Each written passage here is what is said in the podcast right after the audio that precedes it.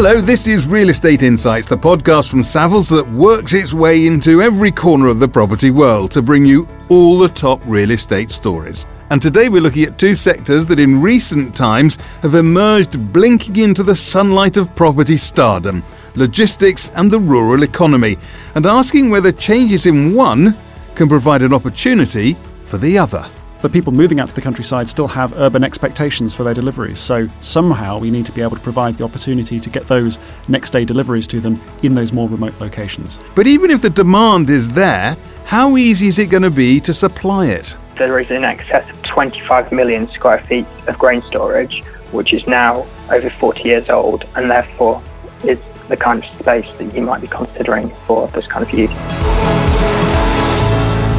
I'm Guy Ruddle, and with me today are three titans of Savills Research Department, all of them providing insights and advice both internally and externally for their clients. Kevin Mofid is no stranger to Real Estate Insights. He's the head of logistics and industrial research. Hello, Kevin. How are you? Very well, thank you. Nice to be here. And Lawrence Bowles is also a regular on Real Estate Insights. He's a director in the Savills residential research team. He's in the studio with me. Lawrence, how are you? Fantastic, thank you. I'm very glad to be here. And today's new boy is Andrew Teanby, who's an associate director in the rural research team. Andrew, welcome to Real Estate Insights. Thank you, guys. It's great to be here. And it's great to have you. So let's sort of start with. I want to sort of slightly set up a premise here, which I think is a sort of Savills premise uh, about this, which is a, something to do with this sort of shifts in, in the rural economy and logistics as a result. Lawrence, first of all, the, the point about this is, is is a change in how in, in, in the, the demand in rural living, right? Is am I roughly right about that? That's right. So we've seen partly as a result of the experience of lockdown, but partly also just changing pe- consumer preferences. People want more space in their homes. People want more access to outdoor space. And that has been a lot easier to find out in the countryside than it has been in cities. So that's driven a real resurgence in demand for homes out in the countryside. Of course, the people moving out to the countryside still have urban expectations for their deliveries. So somehow we need to be able to provide the opportunity to get those next day deliveries to them in those more remote locations. And you say it's, uh, a lot of it's COVID related, but but I, I, seem to remember before COVID. I mean, there was there was already then you know this sort of thing about we need to build. 10,000 homes in this county or this borough or in, in, in, in Cheshire and 5,000 homes here and, and, what have you anyway, wasn't there? That's right. And particularly with the planning white paper that came out earlier this year, um, the, the way of calculating housing need has changed, and that's put much greater onus on some of those more rural local authorities to, to deliver more homes. So we are going to see more housing delivery in those, those more remote locations. So, so that's the sort of the demand side of things already there. So, or sort of the demand side of things already there. Kevin, from a logistics point of view, is is is there a way of sort of quantifying that in the same way that the number of homes needed is quantified? Yeah, I mean the, the research into logistics property is, is maturing with, with every you know year that passes.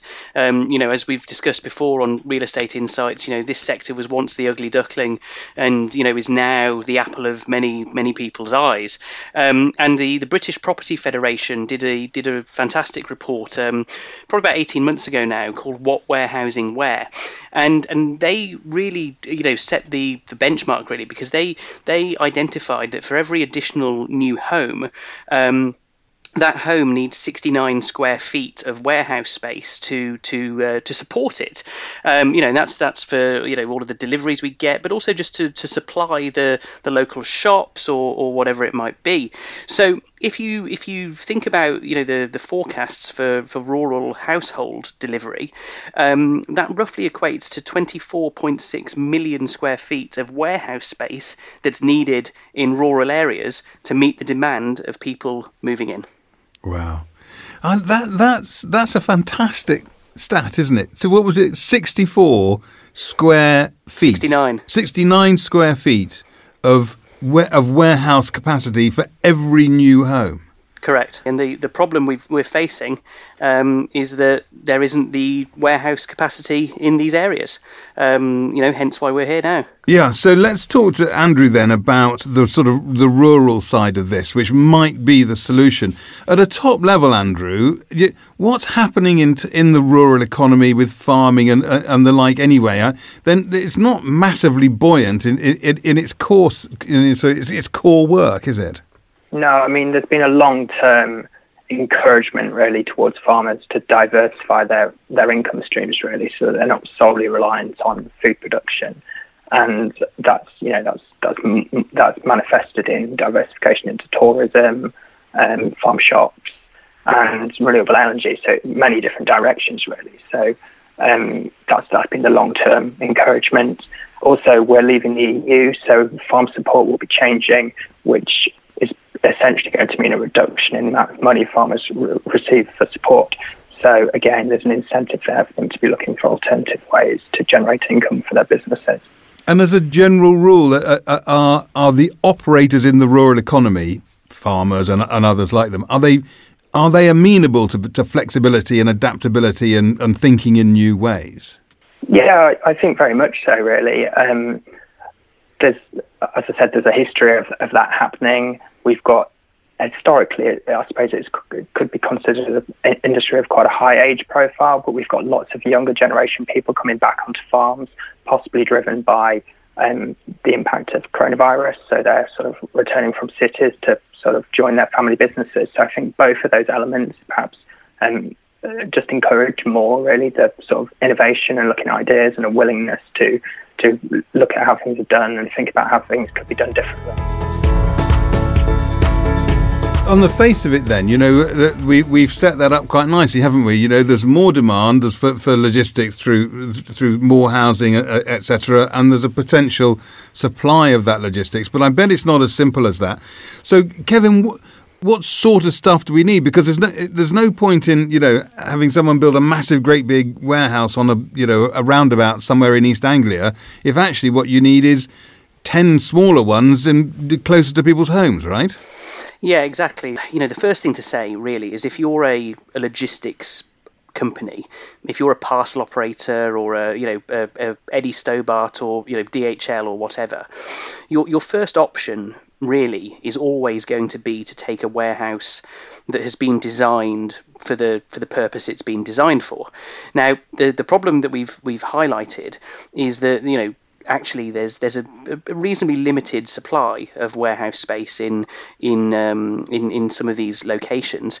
So you know the first thing to think about is you know to you know this is a, a, a clarion call really to, to rural local authorities, which is to think about you know land allocations for future warehouse development. But we've seen in in London, um, you know I've, I've been on before talking about urban logistics and when when supply is low and when demand is high, that's when occupiers of warehouse space start to think outside of the box. They start to do things differently. They change their requirements because they say, well, actually, you know, if the real estate that we want isn't there, what what real estate is there and can we make it work? So in London, for example, we've had DPD um, occupy a, an underground car park, um, and we've also had Amazon occupy a former Toys R Us um, building. And th- these are examples where where where supply has been very low and demand has been very high.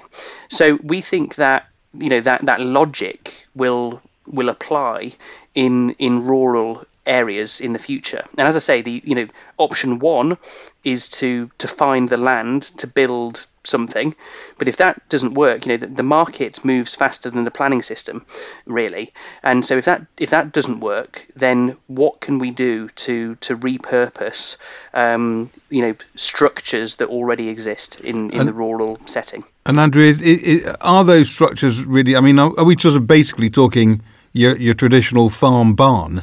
Yeah, essentially, we've we've sort of looked at grain stores in particular because um, there's there's been a long term trend of farms getting larger. The average farm's got 17% bigger since 2005, but also farmers are collaborating with their neighbours more. So that means that the true business that's operating on that land is larger still. You've got larger tractors and larger combine harvesters, and there hasn't been reinvestment in buildings to the same extent. So a large proportion of them are quite, are quite old, and that means that there's a there's a challenge there between really modern, efficient machinery and just sheds which just physically aren't big enough. They're not high enough. So so the structures there really that farmers would probably be quite keen to see repurposed. And that in turn lets them look at what they could invest in instead. So they could build a new, modern, bigger building on their farm, or they could perhaps get, join force with other farmers in a off-site cooperative kind of storage arrangement. So it essentially solves an issue for them and potentially could see see the buildings released being used for another productive purpose. And Lawrence, in the you know, this sort of presupposes that it, it that, that the demand really is there, and that you know, as you said earlier, that you know the the type of people moving to the country and uh, and, and actually people who are already in the country becoming more demanding in terms of you know next day delivery or sometimes even same day delivery. I, there's a danger, isn't there, that actually the the the, the the companies that are doing the delivery or the you know the the the, the sellers and the, whatever just say, oh, I'm not going to bother. You know, if you don't live, you know, just you have it in three days. It's just not worth my hassle, the, the hassle to, to, to service that demand. I think that might be the case if there were only one logistics supplier out there. As it is, you've got a whole host of delivery companies and, and, logistics companies all competing for business. And ultimately, those websites, those retailers who are able to offer more attractive delivery terms, whether that's free shipping or whether that's next day delivery or same day delivery, they will win out above those retailers who cannot offer that level of flexibility. So there will always be this level of pressure to to keep the, maintain this high level of service, even if the returns are a little more marginal than you might see in a more dense, densely populated urban area. And uh, sort of playing devil's advocate a, a bit more, you know, the, the, the, I can see how you know the sort of the COVID-related demand to move to the country is moving. You know, is, people are moving to very rural locations, but a lot of the house building that we're talking about isn't that happening? Isn't that actually specifically being planned to be built near in, existing infrastructure?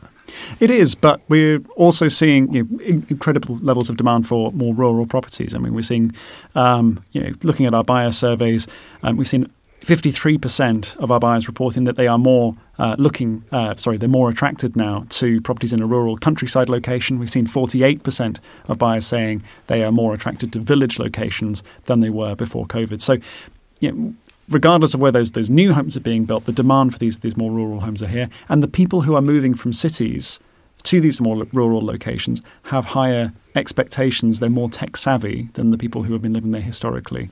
37% of those households moving from urban to rural areas are, are early adopters. They buy new tech as soon as it's released or, or within a few months of it being launched. Um, that's much higher than the proportion of those households who are early adopters who are currently resident in those rural areas. So we will see more demand on that uh, that, that, sort of faster delivery on that sort of more tech savvy population moving out to the countryside as, as we see those households move out over time. And how practical is it to, to do this? You know, to take a you know a, a, corner of a field and put a new building on it, or, or, or an existing barn and convert it into something. I mean, aren't the planning issues and things that that, that are going to get in the way? This won't work everywhere you know what we're what we're proposing. So I think it's very important to to make that that point. You know, it's not a um, it's not a, a, silver bullet type situation. You know, it's it's going to be in in areas where uh, where, where more people are moving to, um, and and also key is, is the road network. Um, you know, logistics is, is all about the, the fast paced movement of, of goods, um, and so you know not all of the rural land um, is is going to be well connected to the road network. So that's you know that's that's important uh, as well.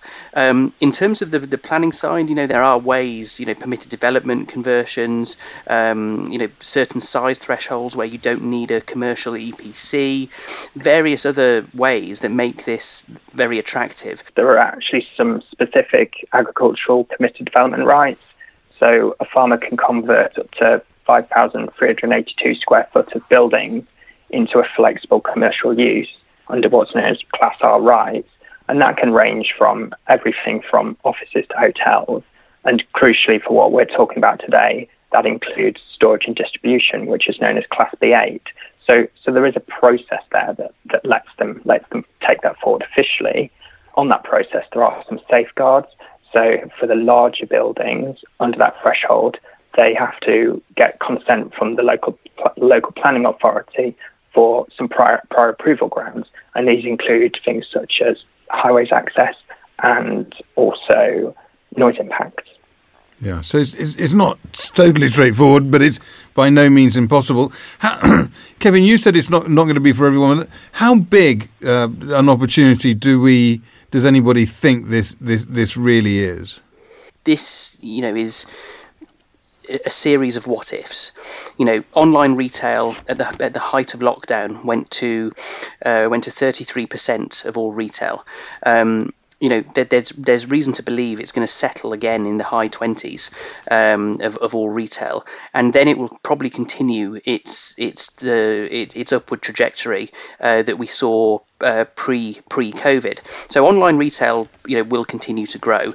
Um, online grocery will, will will probably continue to grow uh, as well.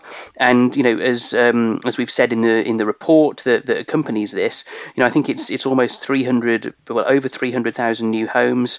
Um, you know, so it's it's it's very very plausible. Um, and the issue is, you know, the the warehouse space, you know, is is there, um, but it's not enough. So it's going to be taken, and and that's when the pinch point comes. Now the pinch point, you know, may not come for another eighteen months, another two years, you know, whatever it might be. But the point of doing this now is to get people thinking about these these bigger issues, so that they're you know they're ready for when that pinch point comes. Um, because if if the trajectory that we're on in terms of you know people moving, if the trajectory that we're on in terms of online retail continues, then you know we're going to have to think about this very seriously. We need to do a Savills standout statistic, of course, because uh, we can't do an episode of Real Estate Insights without a Savills standout stat. Uh, and I've got three researchers. I've got uh, this should be a statistic experience. this rate, I'm going to stop talking now. Who wants to go first? Lawrence, why don't you go first? What's your Savills standout stat? Shall I jump in? Yes. So um, the research that we've done shows that um, the people who are moving to these countryside locations are indeed more youthful than those people who are living there currently, and that's going to drive demand for those uh, those, those deliveries. The average age of somebody moving from an urban area into the countryside is just 40. It's 12 years younger than the average for, for those existing residents in those rural areas. Mm. Andrew, what about you? So we estimate that there is in excess of 25 million square feet of grain storage, which is now over 40 years old and therefore is the kind of space that you might be considering for this kind of use. 25 million square feet. That's pretty close to the demand, I think, that, that Kevin was talking about earlier. Kevin, what's your standout stat?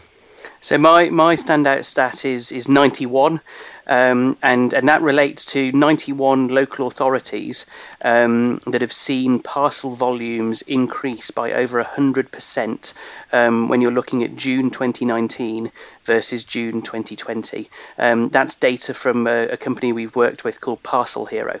So it just shows you know uh, the the rise that, that occurred, you know, as a as a result of what's happened to us earlier in the year. Yeah, that really puts it in perspective. Uh, thank you all very much for that. Thanks for your time. Thanks for your wisdom. That's it for this episode of Real Estate Insights. Kevin mentioned uh, the report earlier. The report is called The Spotlight on Rural Logistics, uh, which has been put together by these three fine gentlemen.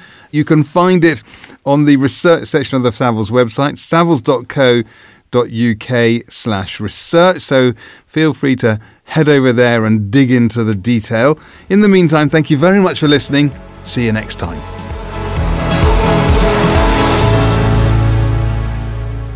This podcast is for general information only and should not be considered professional advice.